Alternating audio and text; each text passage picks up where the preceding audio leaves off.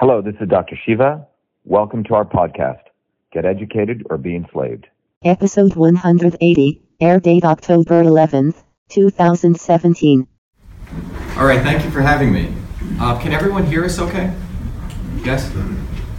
So, um, it's an honor to be here. I know there's an incredible amount of work that gets done here in a breadth of areas um, I, I, was, uh, I was shared with earlier.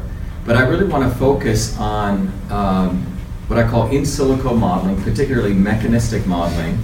And, and then we'll talk a little bit about how you would approach the bone network problem. Um, the agenda I want to do is I want to give a little bit of background um, to follow up, really sort of hone in on what systems biology is. How many people have heard the term here? Systems biology? Okay, so about half, people. Um, and then come down to in silico modeling and really discuss what that is. You know, there's two ways of modeling the phenomenological world. One is you can look at the world as input output and do data correlation. You know, correlate output to input. Typically, methods called multi-level nonlinear regression, which is what machine learning in the world of statistics is about. But then there's the other part of modeling, which we look at mechanistic modeling, which is a much harder problem to solve. And in biology, people have stayed away from that because of the scale issues across temporal scales and spatial scales, and the fact there's so much domain specificity. And that's really the problem that we've sort of cracked the code on. And then I'm going to share with you the approach that we've taken on the mechanistic side through some uh, very interesting case studies, and then I'm going to sort of lay out how we would approach the bone network problem. Um, so our mission, you know, at Cytosolve, we've taken out a, a pretty bold mission, is to really revolutionize health at a very fundamental level not only in the development of therapeutics, but also in the development of this whole emerging area, what people call nutraceuticals. You know, there's a lot of supplements out there that if you go to, I, I assume there's Whole Foods out here, right? If you go to the nutrition aisle of Whole Foods, probably 80% of that product may be, uh, products may be snake oil. But uh, more and more Americans are starting to use these products. And also in the area of functional foods, um, major corporations, and you see there's a merger now taking place in what they're calling foods or P-H-O-O-D-S, between pharmaceuticals and foods, what they're calling functional foods. It's going to be around a $280 billion business. But the notion is where you're leveraging the precision of manufacturing practices that pharmaceutical companies can do with the notion that people actually are looking for functional foods. Um, but that's sort of our goal was as you start looking at the, you know, the, where we are, what's going to happen is people are getting more and more aware, the average patient uh, my sister is an MD, and she says her patients come in with more knowledge because they're Googling stuff uh, when they come to see her. So we have this breadth of tremendous amount of research knowledge that's out there, and we need to, in fact, go beyond Google to be able to distilling that so we can make it valuable. And that's what Cytosolve's really done. But just uh, from a background standpoint, if you look at this slide up here, this is sort of the development process that it takes to develop a, a synthetic or, or, or a compound uh, in the various stages. Uh, so in the early stage when a compound is discovered, um, you have to go through this process of doing in vitro screening. Uh, typically, if you're an entrepreneur and you've discovered a compound, you'll go to a venture capitalist and you raise 20 or 30 million dollars, and that'll fund the process of doing in vitro screening and potentially some animal testing. Um, that process, those first three boxes there, take about anywhere between five to six years. And then once you've succeeded, hopefully, in that phase after uh, going through some animals and doing you know toxicology, then you get the opportunity to file what's called an IND, you know the FDA IND, Investigational New Drug Process. And if you're successful through that, you get allowance for that. Then you go through phase one, phase two, phase three. Now the numbers, the recent numbers from Price Waterhouse, you know, say that the numbers, you know, to do that from end to end can be upwards of five billion, you know, 13 years. Um, so if you think about this, if you have patent life start at t equals zero when you discover that compound, and it takes, let's say, upwards of 13 or 15 years to do this, you essentially have five years left to recoup on your patent. And no one discusses any of this, really gets into it in, in all the debates we have on healthcare, right? We talk about Obamacare, repealing it, or whatever, or doing that, but no one talks about the fact that there is a development process here that's frankly archaic. Most of the CEOs of large drug uh, companies are aware of this, and I think you're going to see a lot of the major pharma companies, in fact, go out of business, and they talk about this, which is an unsaid discussion that takes place in boardrooms. But this process is an old process. You know, the elephant sort of lumbers along, um, but it has some serious problems because it's not personalized, uh, it's not precise. Uh, it was designed for a single molecule to take it down through that process. So, um, and if you think about airplane development and engineering, it's, it's in many ways the way we build drugs is the way we used to build airplanes about 100 years ago. You came up with a design, you threw a pilot in, and if he failed, you said, gee whiz. And if he succeeded, then you, in a very intelligent way, uh, started talking about mechanistically why it worked. It's rationalized drug development. It's not really rational drug development. You shoot a bunch of buckshot up there, something falls out, and then you sort of try to explain it. And in my view, the reason that this takes place is because there, uh, there's a reductionist approach to, approach to biology itself. If the elephant represents, you know, some very complex uh, disease, you know, osteoporosis, osteoarthritis, go down the list. Um, you know, this is the old story of the, uh, of, that Buddha tells when he brings in the king, where the king brings in six blind men, and each person's touching different parts of the elephant, and each person in their own view thinks they know what they're seeing. So the, the you know the guy who's touching the tail thinks he's touching, uh, he's feeling a brush. The guy who's touching the tusk thinks it's a spear. Um, and the problem is because biology is extremely focused on, which it needs to be, right? In some ways, biology needs to be reductionist because you need people to understand the parts. Um, but the incentive is not to put the parts together. And if they did, in some ways, you'd end up with something like this. It's um, not meant to be, it's sort of facetious, but the reality is an engineering systems approach doesn't exist in biology. It's not incentivized. You can win a Nobel Prize for understanding how two proteins interact, right? And that's where the incentive is. Um, there's not fundamentally an incentive to collaborate, and it's a non holistic approach. So when I started looking at this, I felt that you, you, we needed a revolution in this field. And um, without hyperbole. And I, I, felt I had a little bit of experience in this as, um, as, as, you just shared. You know, I've been doing medical research, believe it or not, since I was a 14 year old kid. I was one of those overachievers. By the time I was 14, I'd gone to NYU to study computer science in 78 and started working full time at Rutgers Medical School in the heart of Newark, New Jersey. And at that time, I had access to some of the best uh, contiguous sleep data where we were trying to you know, use more big data approaches to correlate sleep patterns of babies with the onset of apnea. Um, so, you know, I, I, dabbled at an early stage in medical research, but more importantly, I started to learn how to build large scale computational systems. Um, the invention of the email was in many ways like that. Anyone over the age of 40 here, I assume? Uh, some people.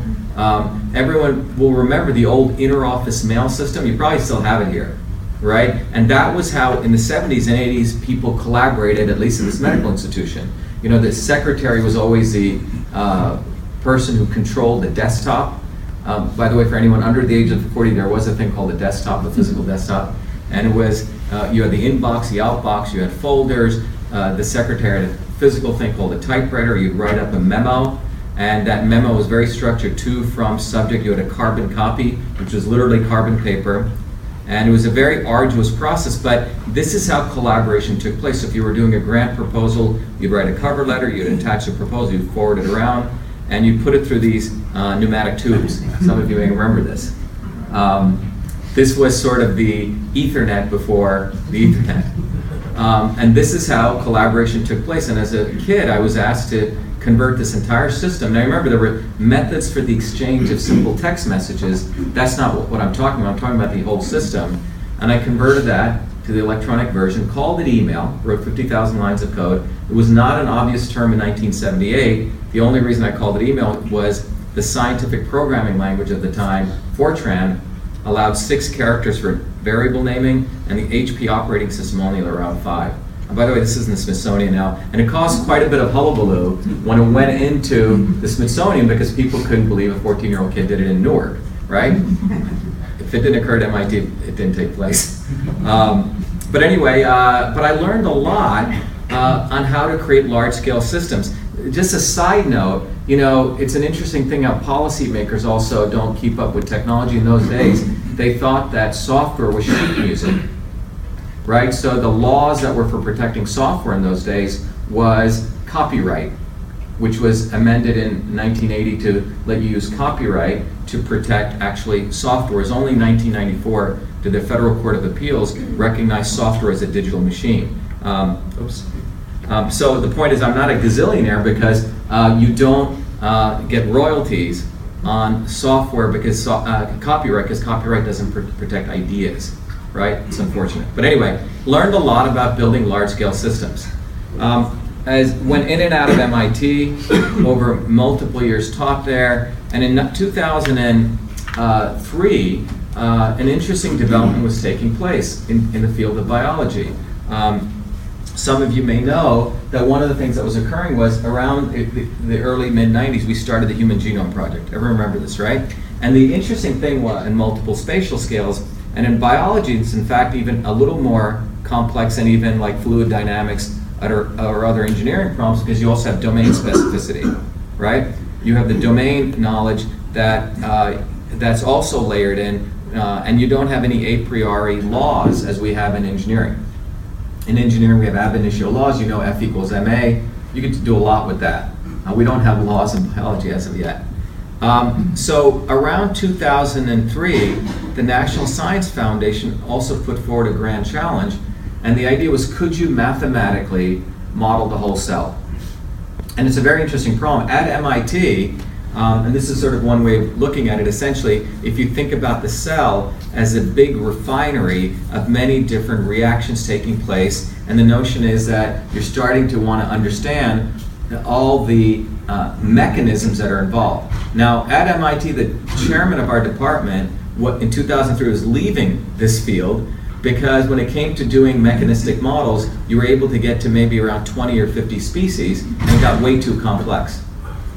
And so the computer science guys came in and they said, well, forget about understanding the mechanisms. We'll just treat this like a black box, which what they had done in AI for many years, you know, vision problems, um, other areas, handwriting recognition, and we'll just treat it as an input and an output, and we'll use correlation techniques. So that's where the field of big data exists today, or bioinformatics. The problem with most of that is you can intuit where some where something is happening or events are taking place, but you don't know mechanisms. And all of us in this room know that if we're going to really solve some of the bigger problems, we need to integrate mechanisms. We need to understand mechanisms. So when I started looking at this from sort of a very uh, diverse or weird background that I had, I started recognizing this is really not a biology problem. In fact, it's not even a computer science problem, it's actually an engineering systems problem. Meaning, uh, or a distributed engineering systems problem. Any part of this diagram um, again, as I mentioned, people could win major awards just by understanding any one of these. People spend lifetimes on any part of this. But if you start thinking about any part of this diagram being owned by different research groups, potentially dispar- uh, uh, distributed all over the world, and people may spend many uh, me- uh, millions of man hours understanding any component, you start recognizing what we really need to do is create a methodology where we can allow people to own pieces of this compute pieces of this in their local ways, and then integrate it. In many ways, what I call a collaboratory. And by the way, just to level set what I mean, this is what I call a biological pathway or molecular pathway. It's these, you know, ball and stick diagrams. And biology still to, today is still taught in a diagrammatic way. Right? You take a biology class or biochem class, you learn, you know, these diagrams.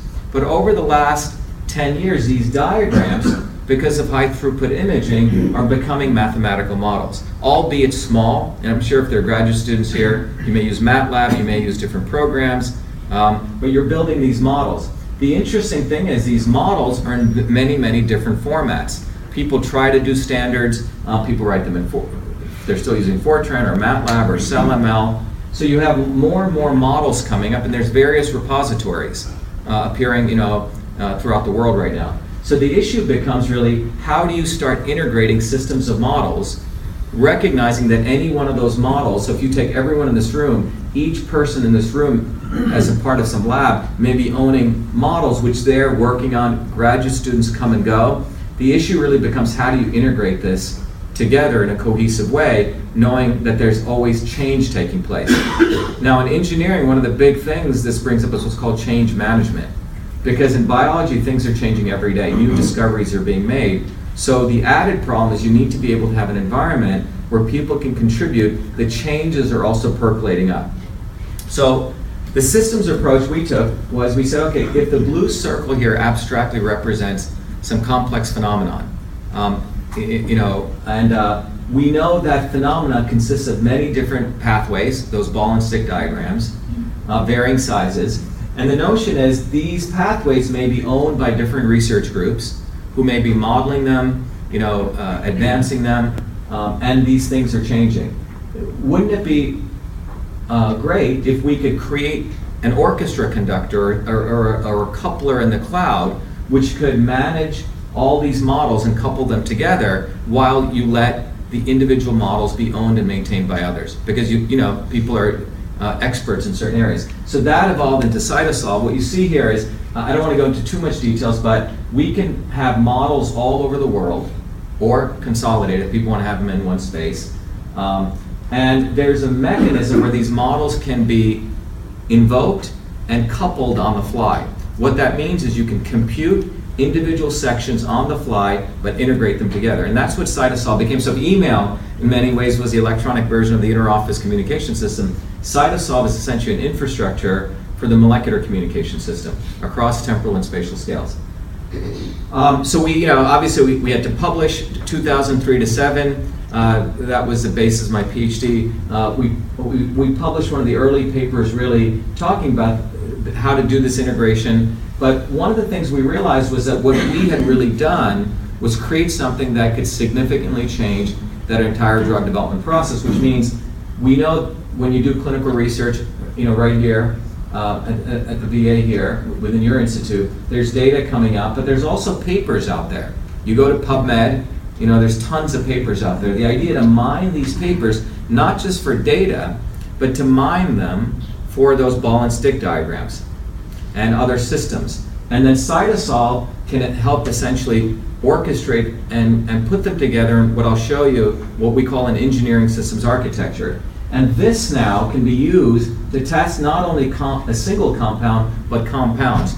Obviously, more and more research is indicating a single compound for any disease is not going to cut it. We have to be able to combine compounds while also taking into account uh, you know, variability in genetics, what people are now calling precision medicine, the right medicine at the right time for the right person. Um, and notice here, in vitro and, uh, and, and humans, uh, with human cells is an adjunct to this. It's not the core as it was in the older diagram. And by the way, uh, this is how we do engineering, right? There's um, no airplane that we, you know, kill a bunch of chimps um, and we kill humans, right? We do it on the computer, um, and then we do a necessary amount of wind tunnel testing, and it, and it, goes through this. But in biology, this was thought to be too complicated to do, and I think that's what we cracked the code on.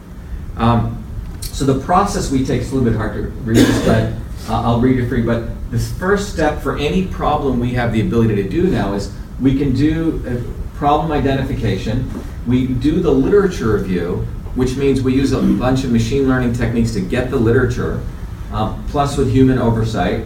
And then the next part is we identify the key mechanisms from the known literature. So we're all obviously bound from the known science, but um, one of the important things is we're not going to take data just from one institution because someone there wants to own the narrative on how things are taking place. Unfortunately, in academic science, that's what tends to occur. So if someone, one person wants to own the narrative on a particular field, they can they can do that in those papers, but we don't do that. So uh, after this is done, we literally create what we call a systems architecture, as you would do in engineering, based on the known science. And I'll show you some examples of that.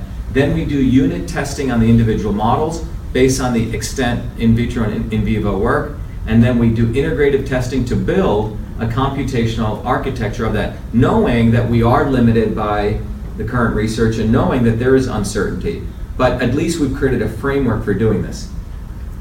Um, so, uh, so what, what we really call this is a collaboratory. So what I mean by that is in any area, so let's say we wanted to really advance, you know, bone network research, right? We would find experts in the field, but they may have their own repository of data, for example, certain foundations, and we mine this and take it through this process, and this creates simulation data, which the research community can invoke, um, and either this is consistent with what, what they're seeing in the wet lab, it's inconsistent, in which case they can share with us why it's inconsistent versus just simply hand waving, or it may reveal new types of uh, data that may uh, give them new hypotheses for doing research in a much more cogent way.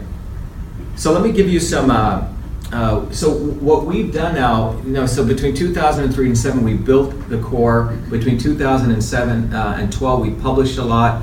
And between 12, 2012 and now, we actually started commercializing this. So we have pharma and biotech clients, you know, be it uh, Pfizer or Alnylam. We uh, work with major universities. Believe it or not, universities are outsourcing research to us, meaning because they're finding we can do the work for 40 or 50 graduate students.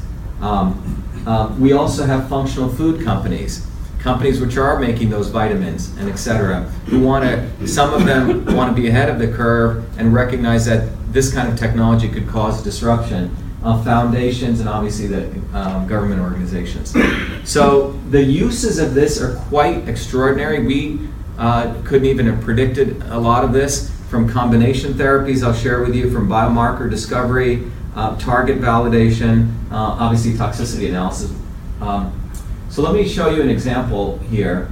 Uh, so I'm going to walk you through, remember I, there's sort of these six steps. I'm going to walk you through an example of using the first three steps. This is an interesting example. I was giving a talk uh, to Mike, uh, Michael Milken, uh, the billionaire who's now involved in a lot of nonprofit health research, had organized uh, around 25 neuroscientists to really look at neurovascular diseases. Um, among them were people who obviously were looking at TBI, you know, traumatic brain injury.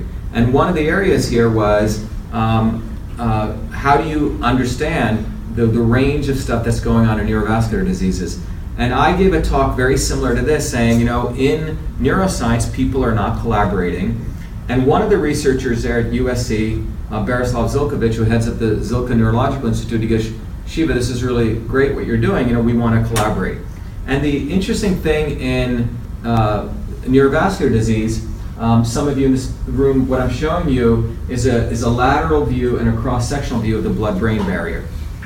And it turns out um, that more and more data is showing that many of the neurovascular diseases, ALS, Parkinson's, Alzheimer's, etc., may have a, the, the, the causation may be 25 years before the onset of that disease, and it has to do with destruction to the blood-brain barrier. So what you're seeing here, here is the artery, here's the endothelial right here in the tan, and then these are called pericyte pericytes, which are a control valve which literally allows blood flow from um, the artery into the the brain and then removes whatever you know uh, toxins out. But the destruction to the blood-brain barrier over time causes a range of uh, issues. So uh, Betsa, as he's known, was very interested in understanding the real mechanisms of this. So you have really uh, three components here. This is the endothelial, pericytes, and the astrocytes. So in our first step, we literally, you know, uh, looked at the literature, and what we found was these are sort of the a summary of the ball and stick diagrams out there um, on the endothelial itself. So behind this is probably several thousand papers. And every line and every circle here has been curated. So that's the endothelial as, you know, as an engineering component. The other is the pericytes here, which are also connected to this. And again, behind this, we've organized and curated all the literature. And then finally, there's the pericytes which communicate with the astrocytes here. But one of the interesting things that we looked at was we said, okay, so that's all interesting, but can we look at this from an engineering systems approach? Any software engineering people in the room here? Anyone build software? Okay, so when you develop software or when you build a building, uh, from an engineering standpoint, you typically have different layers. So you typically have, you know, if you're constructing a building, the foundation. In software, we call it the data layer.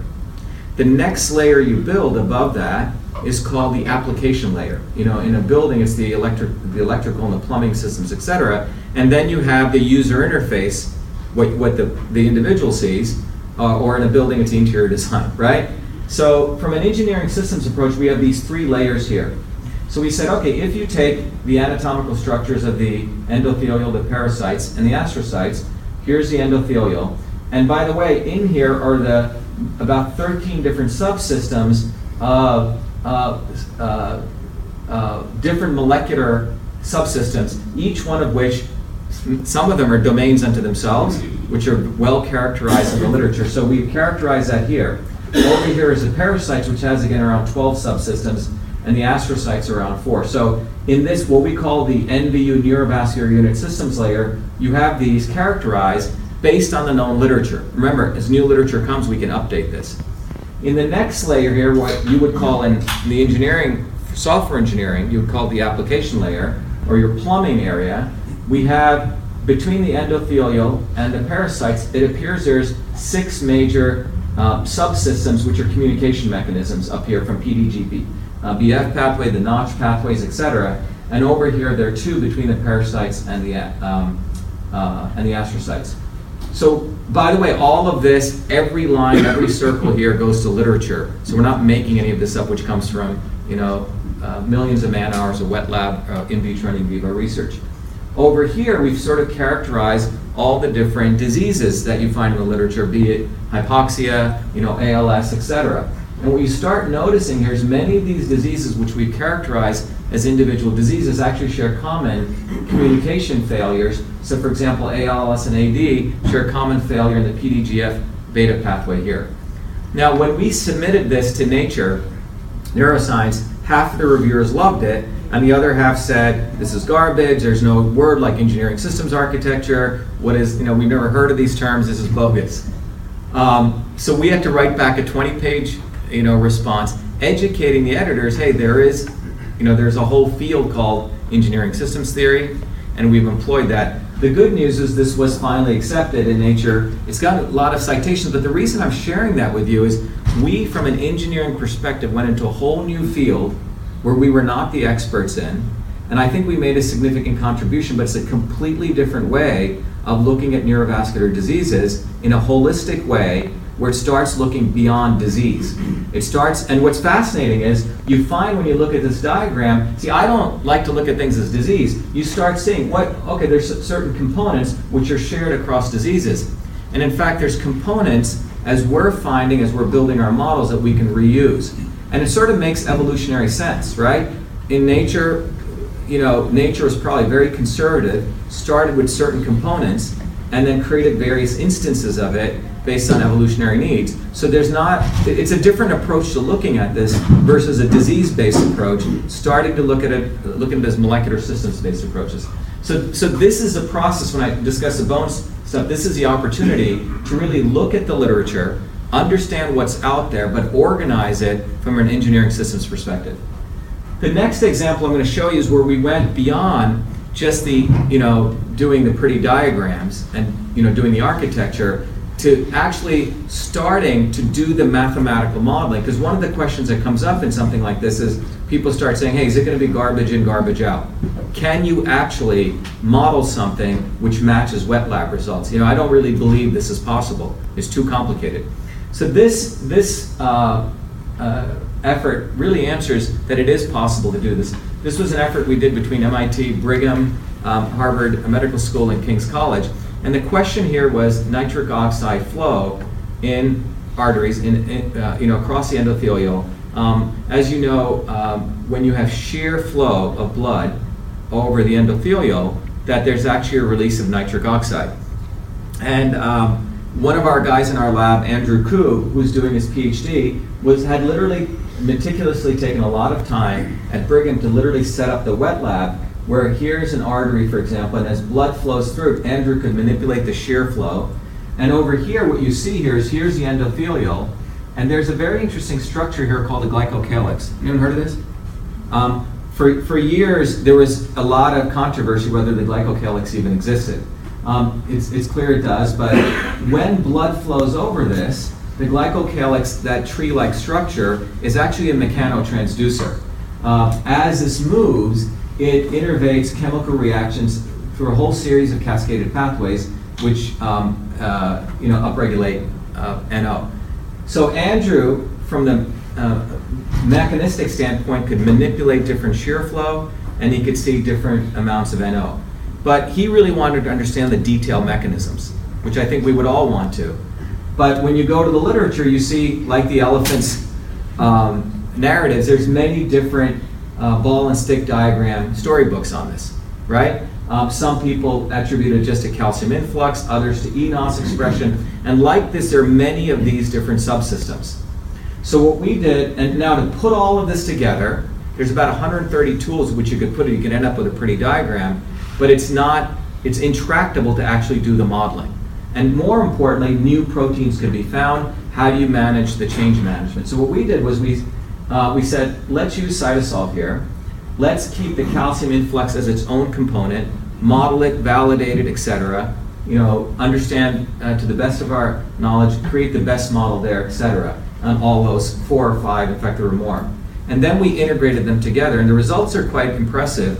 And what I'm going to share with you is this is Cytosolve's predictions. It's not a curve fit. This is Cytosolve's mechanistic predictions of eNOS mRNA concentration over time. And this is Andrew's actual wet lab experiments. So it's quite impressive. It's not a curve fit, but behind this line, we understand the mechanisms that are involved. And same here. Uh, this is actually for the uh, uh, protein concentration. And the, the reason this is important is because it, it lays to rest what people may say or naysayers may say, he can't really do this. It's too complicated. The reality is we can do this. That biology can be constructed around engineering principles. Obviously, you know, we have to understand that there, there is uncertainty, as there is in building a building or any of these structures. Um, but we can, with a tool like this, we can actually start understanding where the uncertainties are, where we may even need to do more research. And this was, by the way, published in uh, Cells Biophysical Journal. Um, the next one that I want to share with you is um, how are we doing on time? Are we okay? Yes. Okay. Um, just want to make sure. Um, the uh, so, so that that gives an example of what we can do from a standpoint of going um, end to end. You know, from the, the mechanistic validation. You know, making sure that the model actually descri- and the integrated model actually gives us what we see. The, the other example I'm going to show you is actually in industry. People say, well, those are interesting academic experiences. Can we actually do something in actually pharmaceutical development?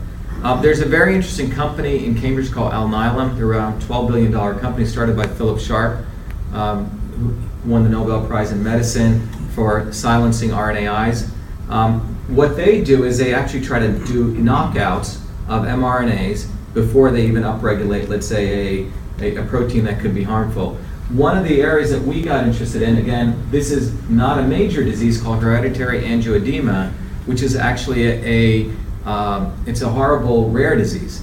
And when we met them, they had actually uh, found a target in mouse, and uh, they were about to move to clinical trials, but they were quite diffident. And this is, by the way, a, a, very common scene in pharmaceutical development. People do in vitro and they do in vivo, but they're really not sure because they don't really understand mechanisms. Um, and so they had not filed their IND, and, and because they weren't sure because the results that they were getting for this target was counterintuitive to what else was reported in the literature. So when we started working on this, in about 45 days, they weren't even sure if there was enough literature out there. We mined the known literature, and I can't share with you the, the bigger details of the architecture, but at a high level, contact activation leads to uh, the metabolism of this protein, bradykinin, which affects edema. And in the next around 90 to 100 days, we literally had enough data to do the modeling. And what you're seeing here, here's the target, and this blue line for the bradykinin protein represents cytosolve's modeling. Now behind that blue line, very much as I shared with you in the previous uh, set of slides, is the whole mechanisms of, of how this uh, works. And then here, after we did this, they shared us their mouse data. So it's quite uh, remarkably fitting, but unlike their mouse data, which they don't really know the mechanisms, behind that blue line we have all the uh, mechanistic understanding. And, and same here with, with the affiliated protein. What was really great about this, again, this is just and I'm sharing this with you to let you know that this is prime time, we can start using this, that they were very kind to release this press release, which you can't get anything better, saying that their in vivo study confirms our in silico predictions, and it accelerated them going to clinical trials. And this is what you really want. Um, the other one I want to uh, share with you, and, and as, a, as I want to bring up the bone problem, is uh, where we actually started eating our own dog food. Let me explain this. Um, uh, so everyone familiar with multi-combination therapies? Not a single drug, but you want to use combination. This paper came out in Nature about a couple years ago, and it was saying it was written by a guy called Paul Workman, one of the leaders in cancer therapy. Um, we don't know any of the authors, by the way, but what was interesting about the paper was it was saying if we're going to really solve cancer, we, st- we need to use combination therapy. And the, and the paper brought out the fact that this is not an easy problem because to do this, you have to start worrying about different factorial, right? The, the factorial uh, problem gets quite large. And you have various dosaging, and it was saying you really need to start using computing for this. So this was an example of where the direct use of computing could really help on the clinical setting. And what's fascinating was we don't know these guys, so there's not an inside job here. Cytosolve was the only uh, uh, platform cited um, because we had published in, uh, in, in, other papers that could actually support mechanistic modeling. So we said, this is interesting. Why don't we actually do this? Um, so we went and raised a little bit of money. And what we did was we said, why don't we take on uh, pancreatic cancer? Um, but before that, we did a little test problem. By the way, if you go to India, I grew up in India where my grandmother was one of the village healers. Um, I don't know if you know, India itself has a, its own traditional system of medicine. They have their own diagnose, diagnostic methods. And believe it or not, it's an early form of precision medicine in the sense that you wouldn't get, um, uh, one person here would not get the same treatment as someone else. Based on your particular biology, people got different treatments. So these guys would be mixing these compounds. But if you ask these guys how they mixed them, you get it in a language that makes us think it's just you know which you know which uh, witch doctor medicine. So one of the interesting things that came out of the Indian research in spices is there's a very interesting um, uh, uh, product called uh, curcumin. Everyone heard of this? Turmeric. Everyone had Indian food here. What turns out the uh, an epidemiological study about 15, 20 years ago, when they looked at all of Asia, meaning India, China is part of Asia. Indians tend to have one third less liver disease. Liver disease is the number one cause of death in Asia. And it was, it was, it was purported, or, or not purported, but the correlation of the data showed that the high consumption of turmeric, active ingredient curcumin, was what was, uh, was a reason behind this. And this has been, by the way, repeated in Singapore, which is a microcosm of Asia. Um, so what we did was we took curcumin and we looked, there's about 6,000 papers, you can go on PubMed, and we mapped out every pathway. What you're seeing here is the outer cell wall, here's a new inner cell wall, and these are all the molecular species that are affected, that are involved uh, in the in- inflammatory pathways where curcumin affects. And we modeled it. You know, we ran curcumin through and we were able to validate it from in vitro and vivo experiments. Then we looked at resveratrol. Again, everyone has heard about the hearsay uh, from grapes. And we modeled that. Um, and then we said, if you go to Whole Foods, by the way, you'll see these supplements which put these in combination. And if you ask the people, how did you come up with these combinations? Everyone says, well, my grandmother told me, you know, a lot of hand waving. But we said, could we actually do in silico experiments with Cytosolve? And this is sort of a fun example here. The last column here, we're simulating an inflammatory cytokine, which is at 0.15. Um, I'm not giving any curcumin, any resveratrol. This is control. Then I just give curcumin here, and you notice it drops. I just give resveratrol, it drops similarly. But this is what we call the synergistic effect. Everyone talks about it, where I've reduced this by 40%, curcumin reduces by 60%, but you get about a 200% drop in. Um, and this is why in India, for example, when you ate curry, it's not just one, uh, it's not just turmeric, it's a mixture. And the notion is that the synergistic mixture of these compounds has a much more beneficial effect than any one. So anyway, I wanted to give you this as a background. So we took the same approach when we wanted to do pancreatic cancer. So what we did was we literally mined the literature and we modeled um, all the uh, mechanisms that we could find because in cancer therapy it's a two-part approach. Uh, what people do is they literally um, want to upregulate apoptosis so behind this are all the mechanisms as we can find from the known literature on apoptosis, and you want to downregulate cell proliferation. In pancreatic cancer, the gold standard drug is gemcitabine, um, and it doesn't work that well. So what we did was we modeled all of this. Then uh, we went through the 262 known cancer drugs that are out there, and of that we identified 13 which were actually viable individually, and then if you work this out, there's around 10 million combinations. It's a lot, right? All the different dosaging. In silico, we identified around 70, uh, that 78 that were viable. Five we optimized, And then one we actually found performed quite well. And we filed our IND. We were about a seven person company at the time. Uh, three months into it, we got a call from the FDA, and we thought they were upset with us or something. They said, you know, what you guys are doing, by the way, we don't normally make these calls, but what you guys are doing is what Janet Woodcock wants to do in the 23rd century.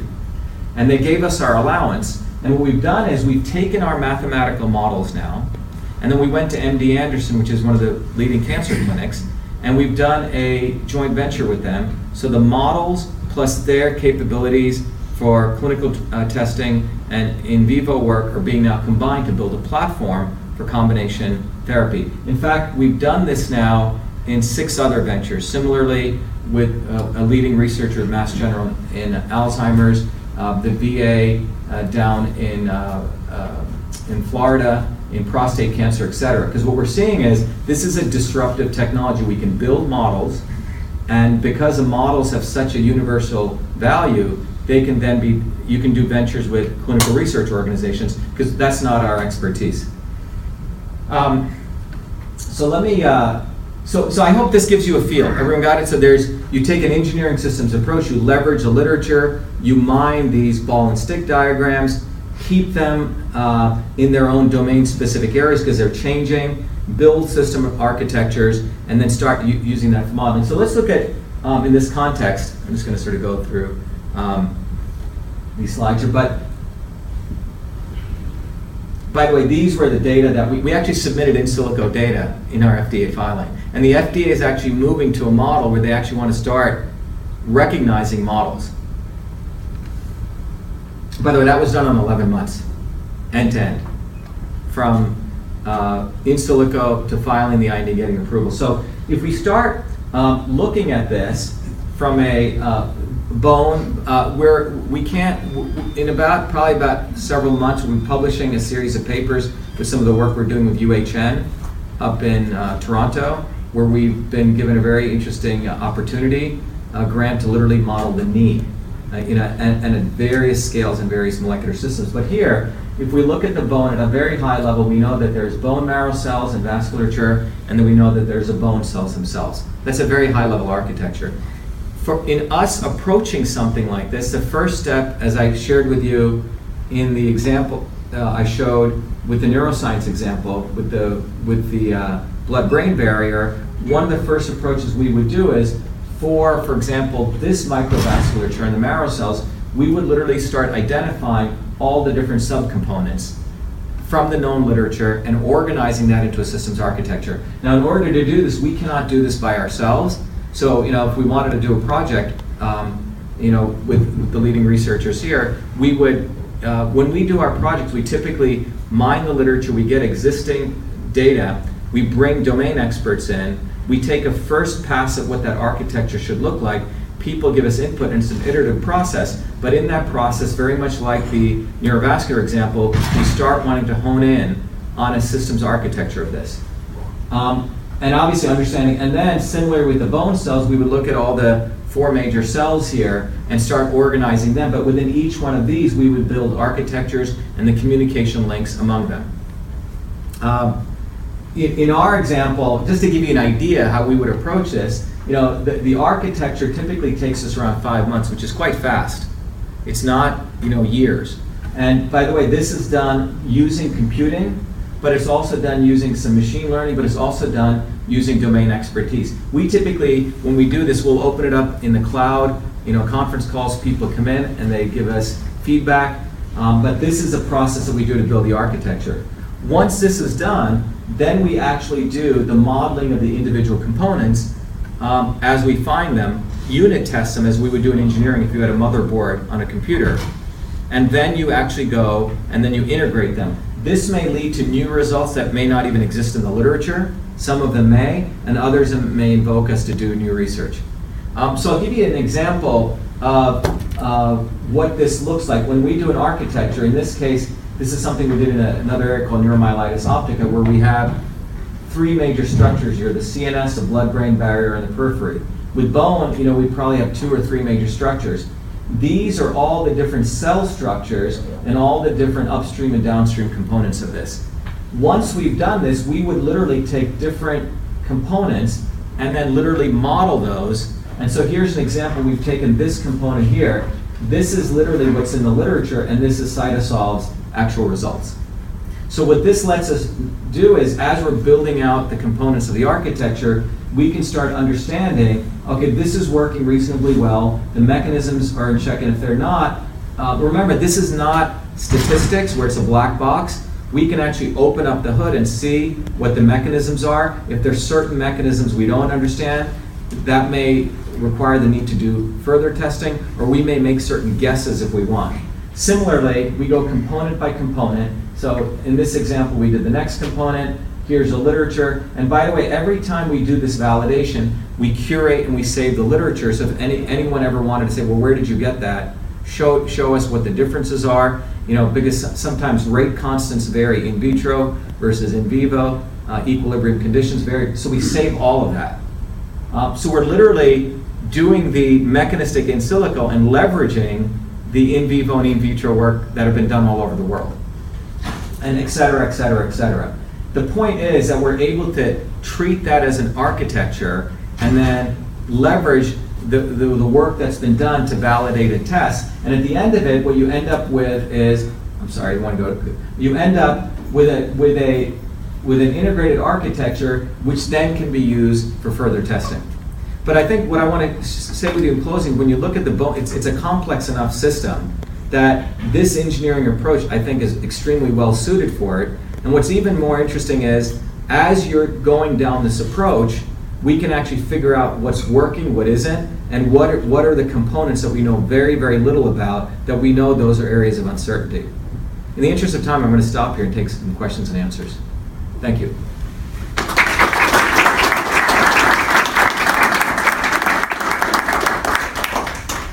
I've got two questions. Um, for the simulations you show, you show just single curves. Is there stochastic variability there? And um, and and if so, I mean, do, do, you do multiple simulations and you're getting the same curve every time, or yeah, great what is the variability there? Yes. So and then I have a second question. Yeah. So, so uh, we always so we do what's called sensitivity analysis, right? So the question that you're asking is interesting one. So if you have a set of species interacting, um, you know, A interacting with B to give some product, right? The important thing is they're what they call the rate constants. And there's a lot of uncertainty here because based on how those in vitro and in vivo experiments were done, under what conditions, you can have an order of magnitude difference in those rate constants. So one of the things we do is we know you know, from when we step back at a meta level, hey, you know, this reaction should take about two hours, three. That's known.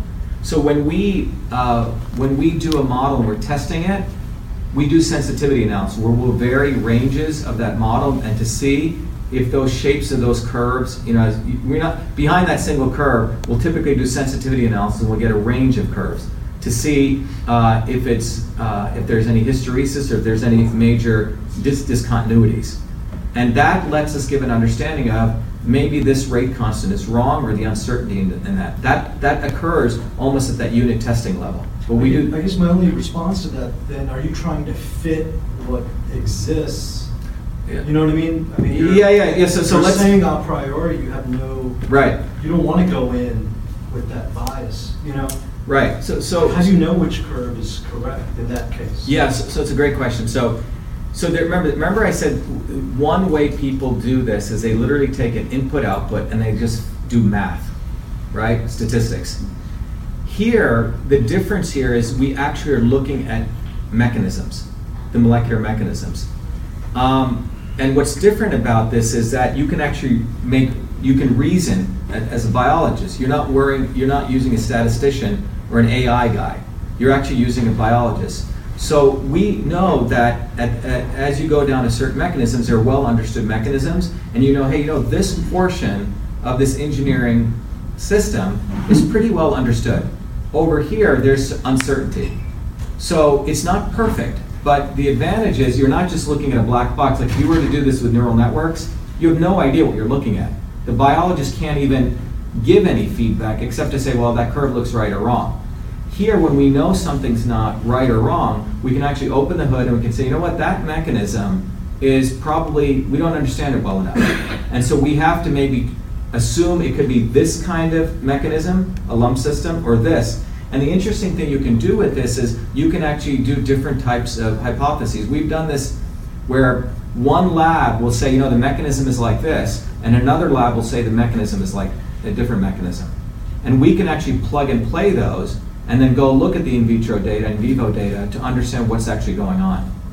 But I think the fundamental difference, to your point, is we're trying to not, there's some cases where we can't fit it.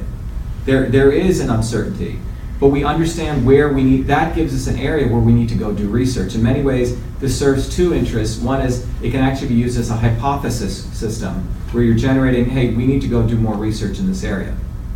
We've actually found errors in papers, believe it or not, we find an inconsistency that's significant, and people in the paper didn't really discuss. Uh, maybe it was there when they wrote up the paper for the, they didn't describe the right conditions on what that was done in.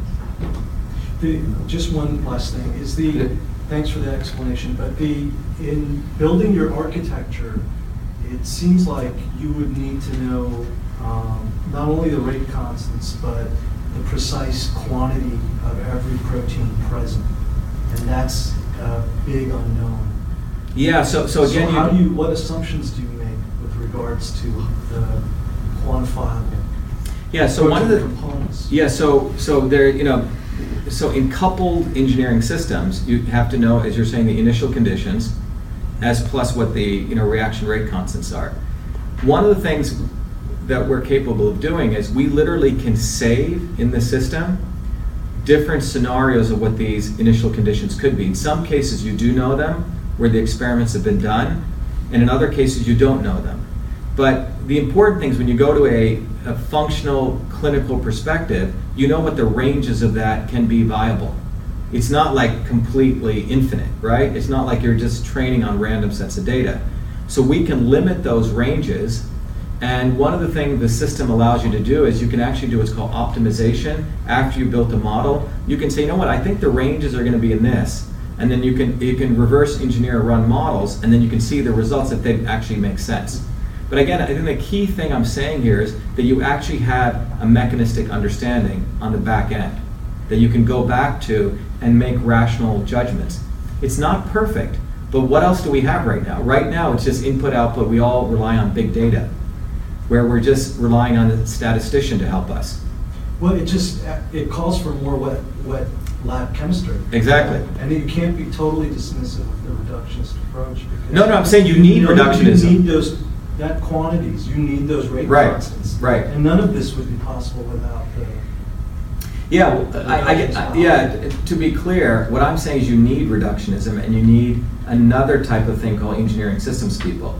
Because, um, and you actually value the reductionist person who's doing the lab work now even more. I agree. Right? So in many ways, you, you want them to do what they're doing, and then you want to have this engineering systems team or group doing their thing. In many ways, they're feeding them areas that they need help with. And this, I think this synergy can actually drive research in a much more uh, productive way. Because right now, some of the research people may be going to areas where it's either over research or maybe they're luckily getting into some areas. Yep.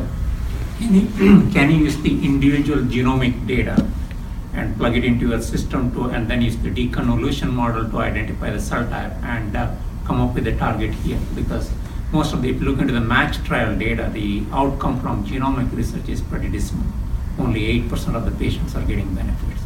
Can you use your system to improve that at an individual level, not at a global level? Yeah, so so in the NMO case, neuromyelitis optica, by the way, it's a it's a disease of demyelination of the optic nerve. In this case, while we were doing this project, in the middle of it, one of the researchers at USC um, uh, said, "Hey, you know, can we add genomic data because there's variability of the alleles that causes aquaporin." So that's what we did. So they actually had affinity data, and what we were able to do was load that affinity data in and create all different different scenarios for that and give them values in the system so they could go then search it so that we actually could create a search space for different gene allele frequencies that they had and so that's a case where we actually loaded up genomic data in the alzheimer's case we're working with rudy tanzi right now We've, uh, it's, it's very exciting. We've literally mapped out around 65 of the major molecular systems of Alzheimer's. And in Alzheimer's, genetics becomes extremely important. We have a list of the you know, very varying genomic variations, which may be uh, susceptible to not only, like some patients looks, look, look like that they get the tangles, uh, the plaques come before the tangles. Some people are more affected by neuroinflammation. So we're starting to load that up, but the system can handle genetic variability. We built the system in layers, by the way. So it's sort of plug and play, so you can vary different components in it. Um, and so it has this modularity approach in it. Yep. So you touched on error a little bit already, but if you talk to a bench scientist at Novartis or Lilly or Merck or Pfizer, somebody in the trenches, they'll tell you that 50 to 70 percent of the stuff that's published, they can't reproduce. Yeah. This is a big problem for pharma because they spend a, they waste a lot of time and money on pathways and potential targets that really go nowhere.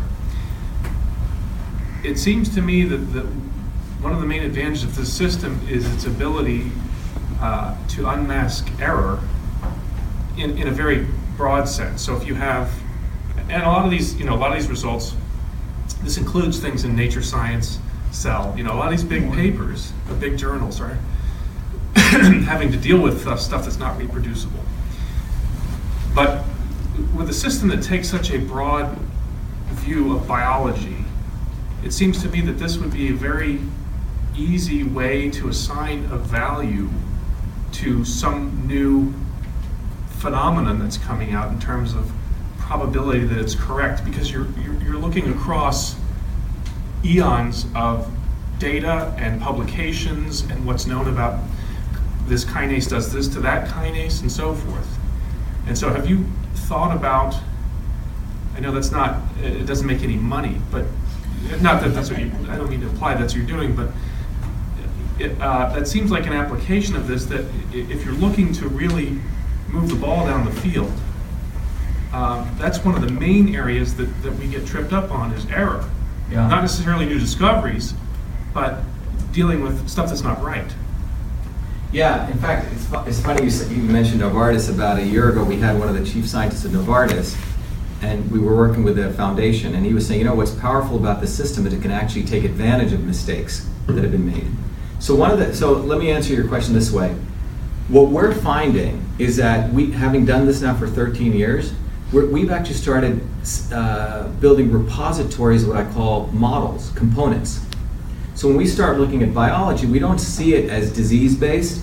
We start seeing it as a bunch of bunch of functional, reusable components.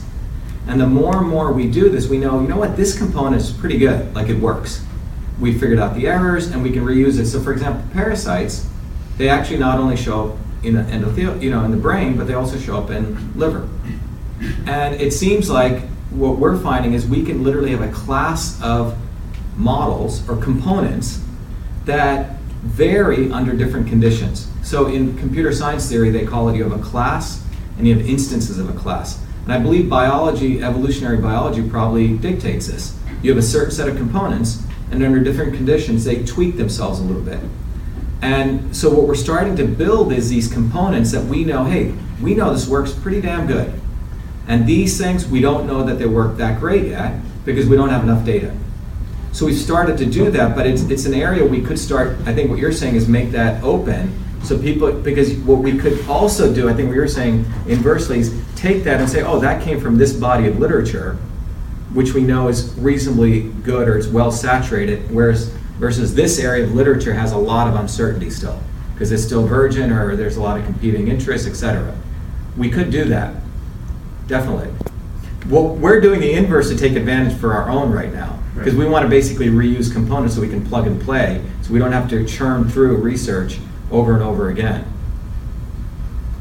It's a great idea. To follow up on that literature uh, uh, comment you just made, have you ever taken your architecture or taken the literature and just made architecture off of mice and just made ar- architecture off of human samples, human data, and looked at them? Yeah, so we did it, we did it in, in a little bit different way. We haven't done that yet.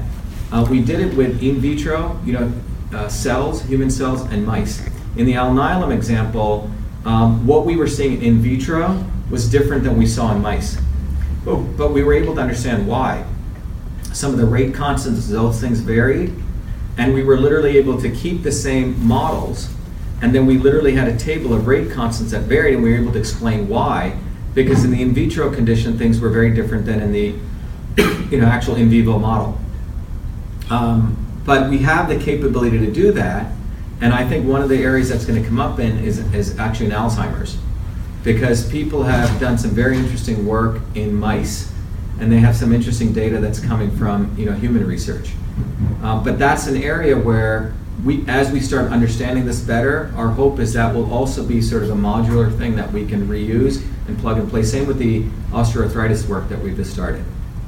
Are you finding that the architecture based off of human data is more complex or less, or is there? Well, I, I don't know if it's the architecture will vary, but it'll be more at the micro level, the, the gene expression and the and the the rate constant information under the conditions in which certain uh, experiments were done.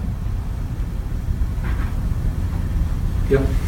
So there are a number of um, studies looking at uh, pharmacodynamic responses to drugs. A number of them are direct, but there's a fair number that are indirect where the mechanisms that lead to the response are sort of skipped over, if you will.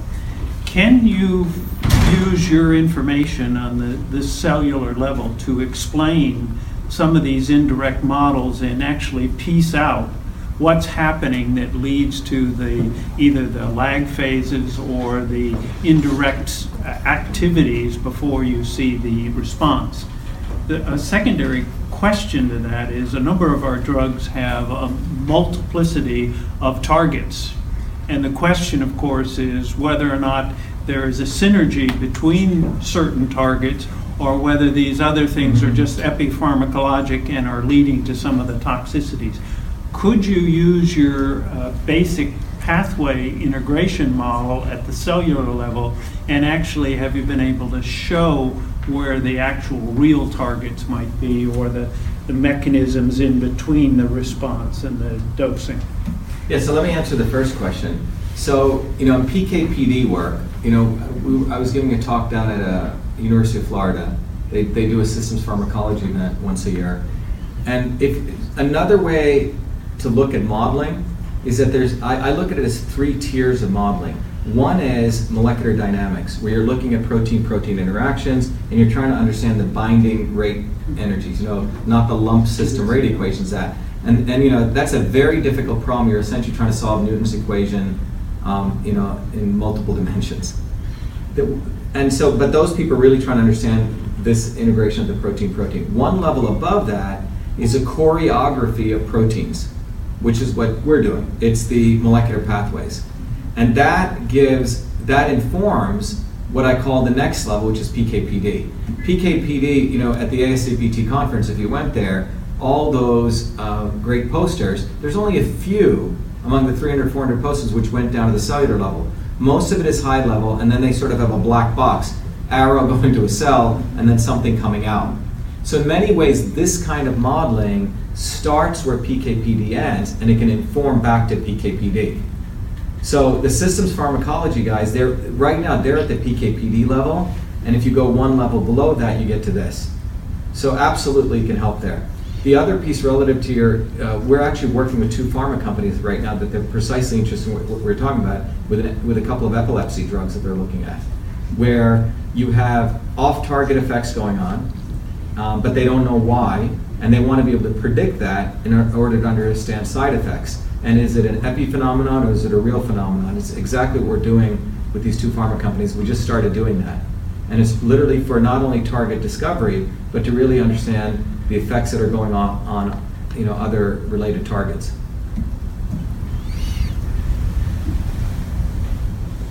I think the key closing comment, have, if there's any other questions, is I think what we've really done here is create a, a, an infrastructure where you can bring researchers in on one hand, and literally use it as a framework for dialogue in a much more comprehensive way, but much more honestly, you know, some of the questions you brought up, right? Where are the errors, right? Being basically honest with ourselves. this area is pretty imprecise. We know very little. These areas are quite well known, and this is where we need to do a lot more research on. And I think that infrastructure now gives us a basis to sort of move forward. And even, by the way, these ball and stick diagrams in many ways are lump system models. So in certain areas, if you don't know what they are, you could do almost a PKPD high level ball and spring type and shove it in there initially until you sort of get more refined. So it doesn't mean you have to stop, and I think in engineering, that's what we do. In engineering, we don't, it's not about perfection. It's about knowing that you are going to get better in version two, version three, version four. But if we can create the framework to do that, and obviously that can essentially inform funding sources. Oh, you know what? This area is really well understood, but maybe we should be funding this because if that happens, it can support this kind of model development. So I think we need to recognize that this is really an infrastructure for doing research also, in addition to doing discovery. Thank you. Thank you very much. Very nice. If you have individual.